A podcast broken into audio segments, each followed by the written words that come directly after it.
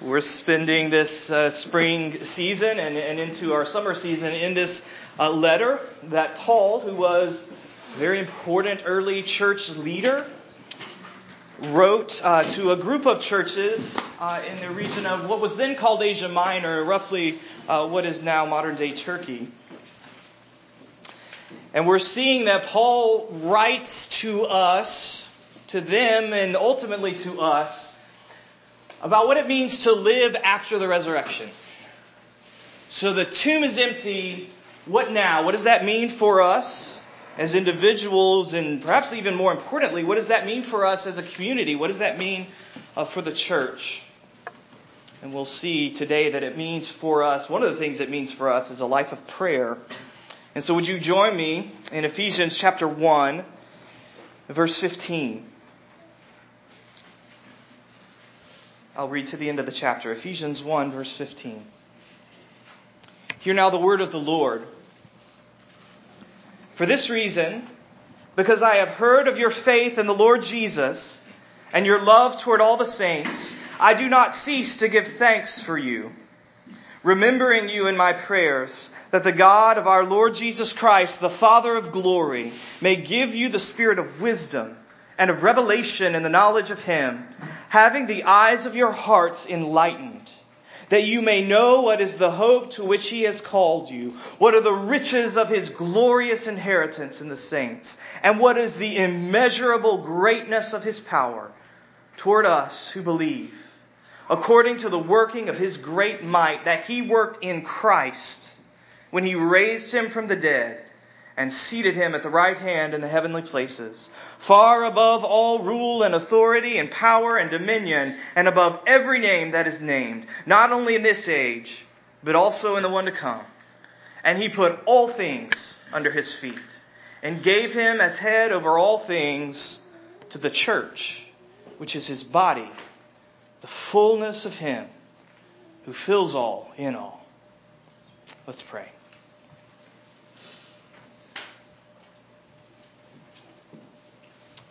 Father, what powerful words. To hear of, of your Son raised and seated above all powers, above all names, ruling over all things. What powerful words, but I have to admit, I don't know if I feel their power. I don't know if I understand their power. I don't know if I experience their power. And I'd imagine that's true of many who sit here with me in this room. And so we come to these words needing your help. We come trusting that they are gifts from you that you accompany them by the work of your Holy Spirit. They are life for us. And so, would you humble us before this message? Would you open our eyes, our ears, and our hearts to receive what you have to say to us?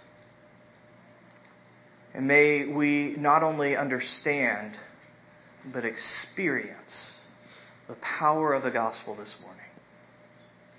And we pray in Jesus' name. Amen. For me, prayer can feel like being in a fairy tale.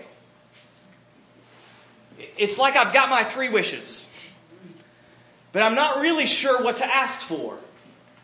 Because, first of all, it all feels like make believe.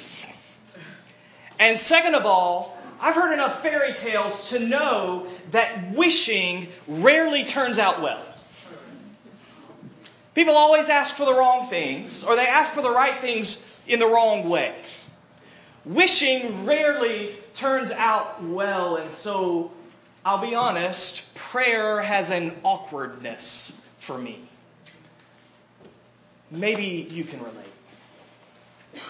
You feel that confusion, that uncertainty when it comes to prayer.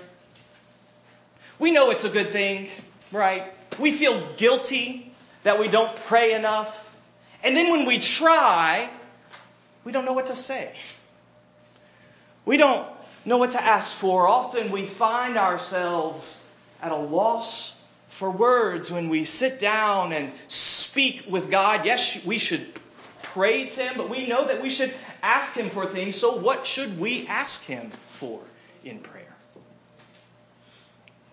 Well, Paul can help us. Paul was not afraid or ashamed to ask things of God.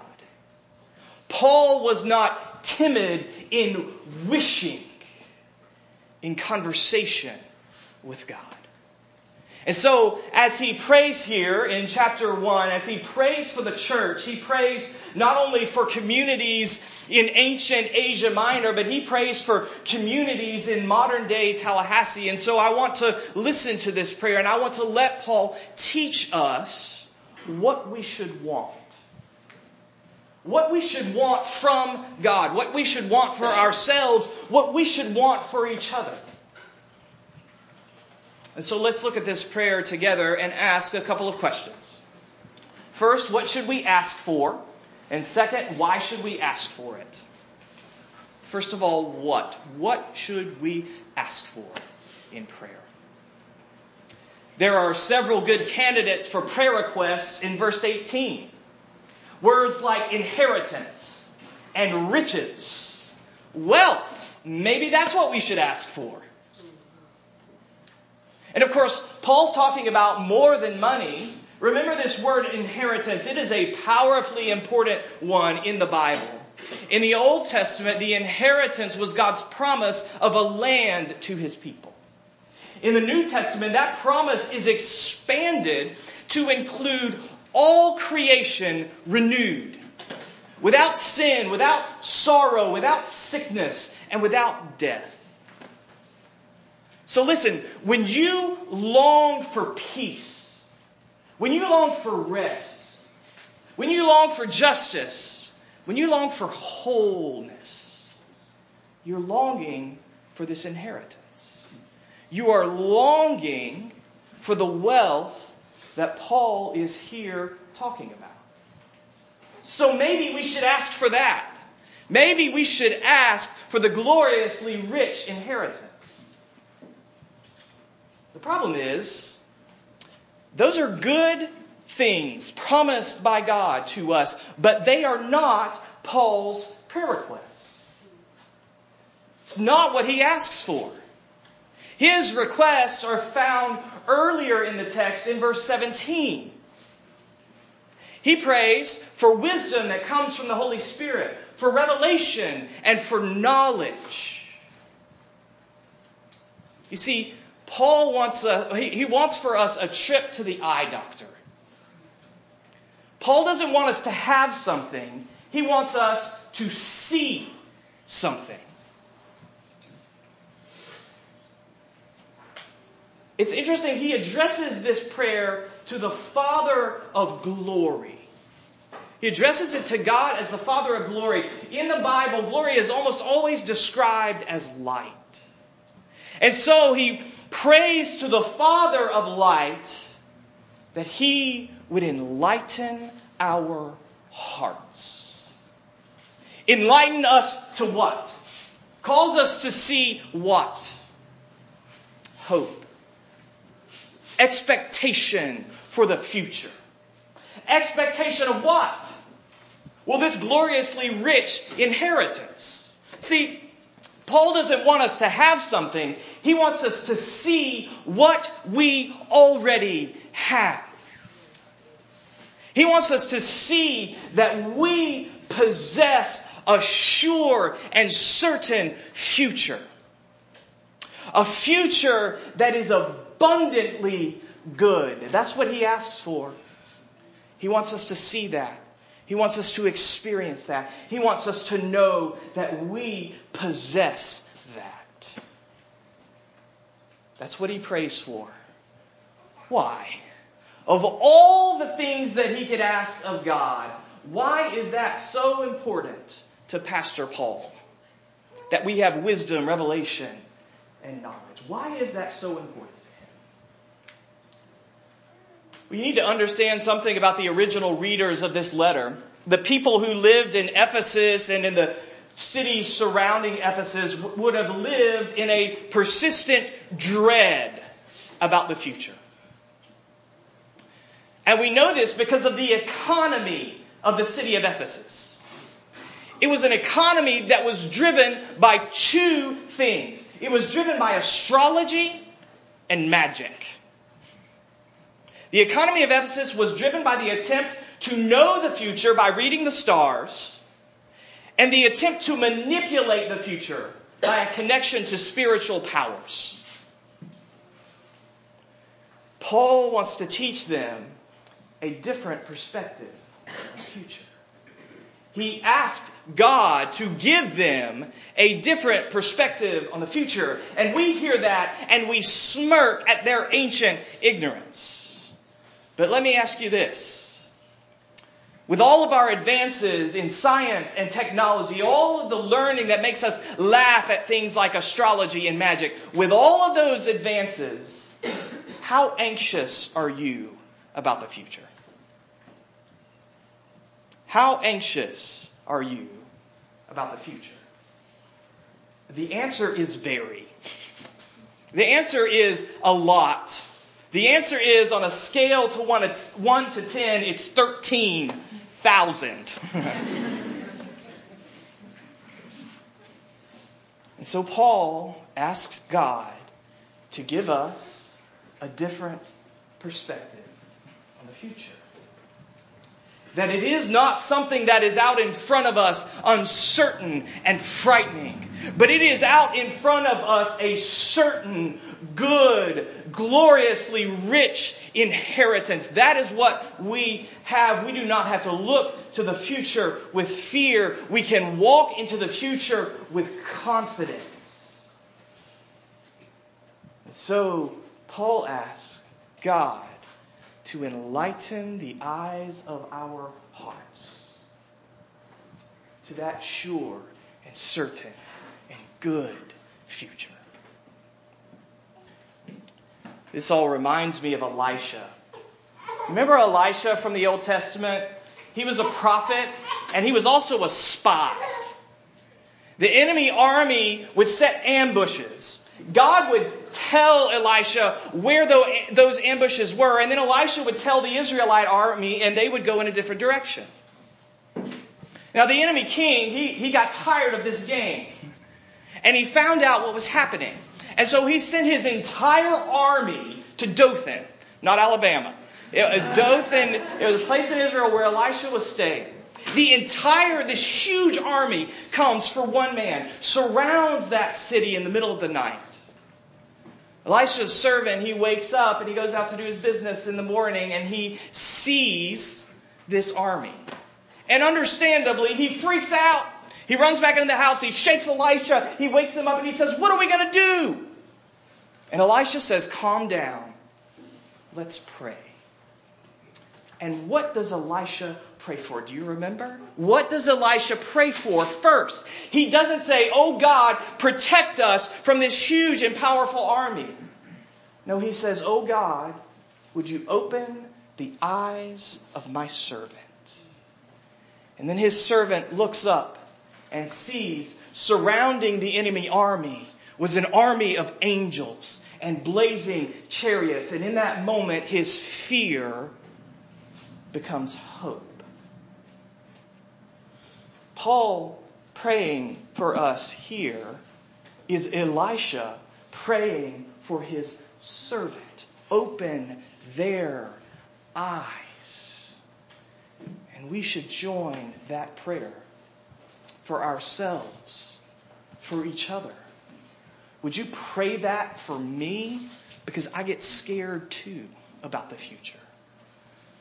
You pray that for yourself. Would you pray that for those sitting around you that God would enlighten the eyes of our hearts?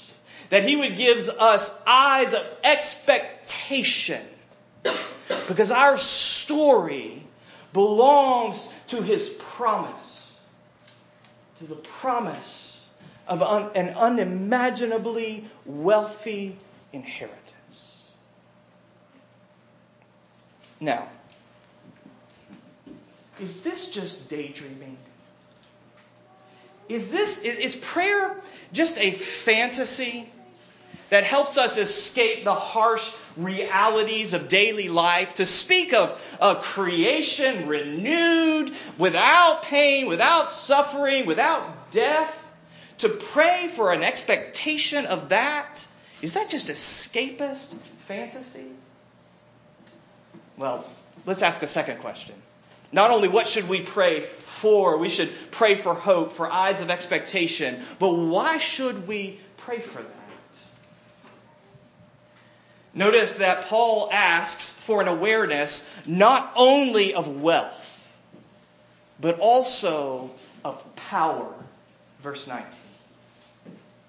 Paul asks God to reveal to us not only our inheritance, but the immeasurable greatness of his power.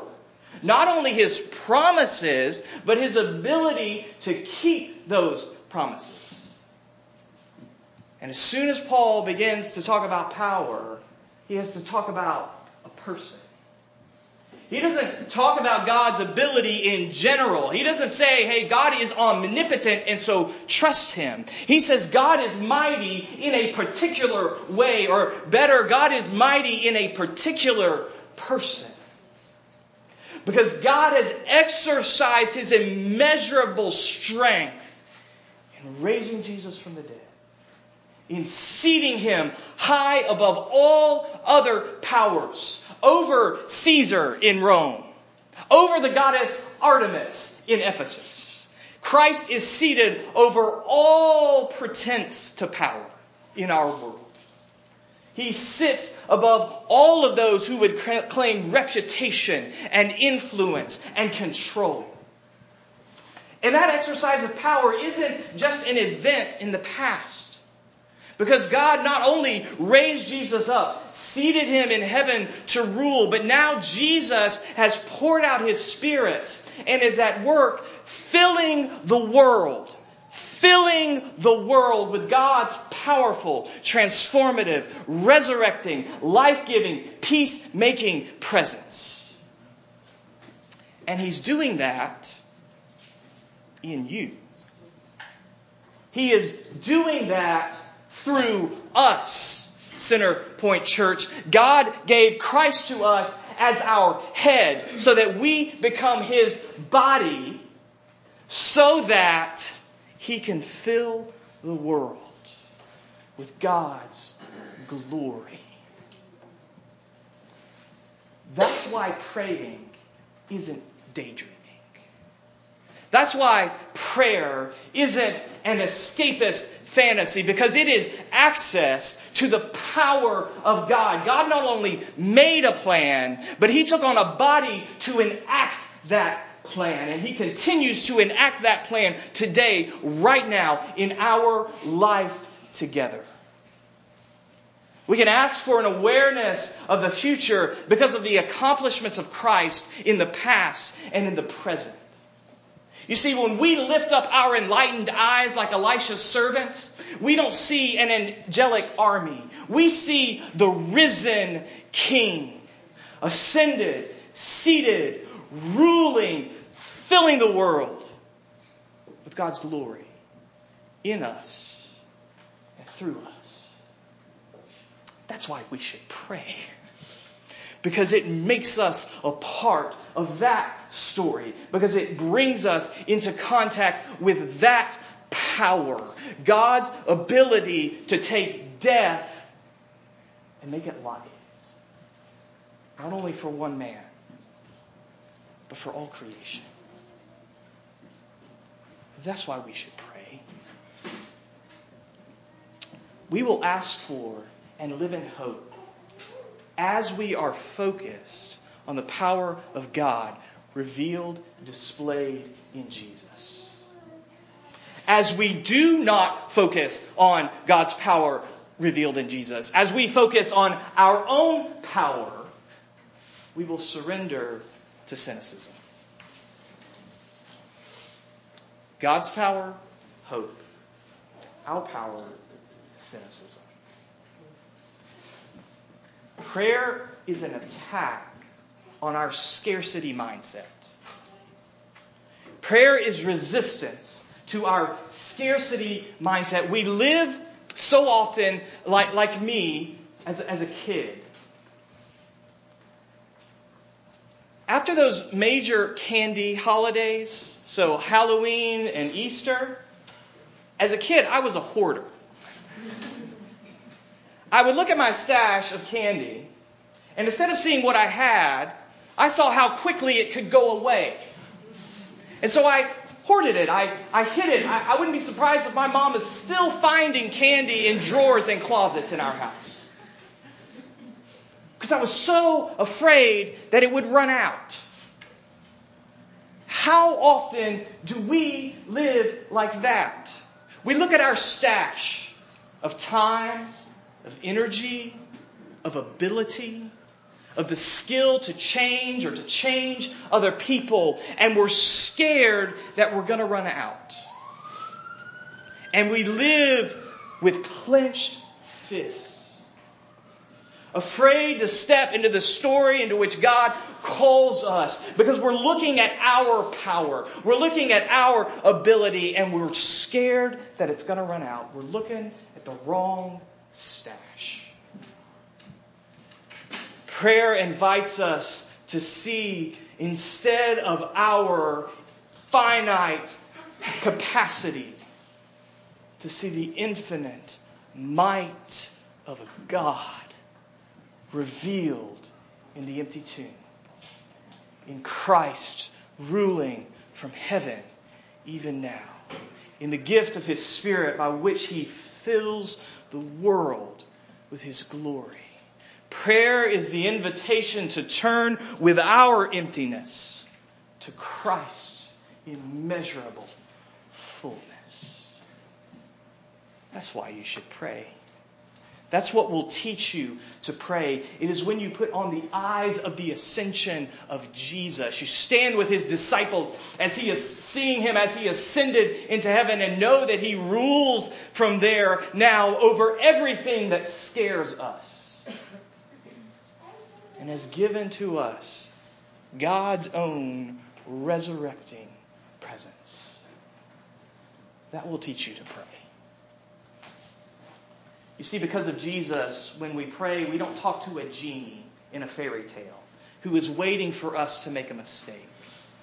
No, because of Jesus in prayer, we bow before our loving and powerful Father, who not only makes promises to us, but by his immeasurable might keeps those promises. And so will you call out to him and ask him to enlighten the eyes of your heart? Let's pray.